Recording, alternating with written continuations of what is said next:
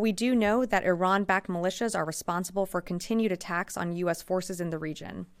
And as the President and the Secretary have stated, we will not tolerate continued attacks on American forces, and we will take all necessary actions to defend U.S. military men and women forward deployed. And we will do so at a time and place of our choosing. Are you willing to say that the conflict is no longer contained and it's spreading? I wouldn't say that the conflict is spreading in that we've seen over 100 attacks on U.S. forces, unfortunately, over 100 attacks on U.S. forces in Iraq and Syria, and of course now in Jordan. Um, we don't want to see a widening of this conflict. We don't see this conflict widening as it still remains contained to Gaza. But this attack was certainly escalatory in that it killed three service members, three of our U.S. service members.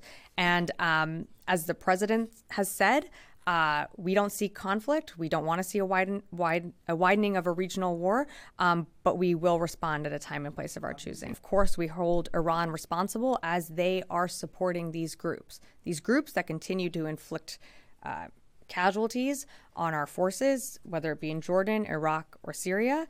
Um, we absolutely hold Iran responsible because we know that they fund and train and support and equip these militias that operate in Iraq and Syria.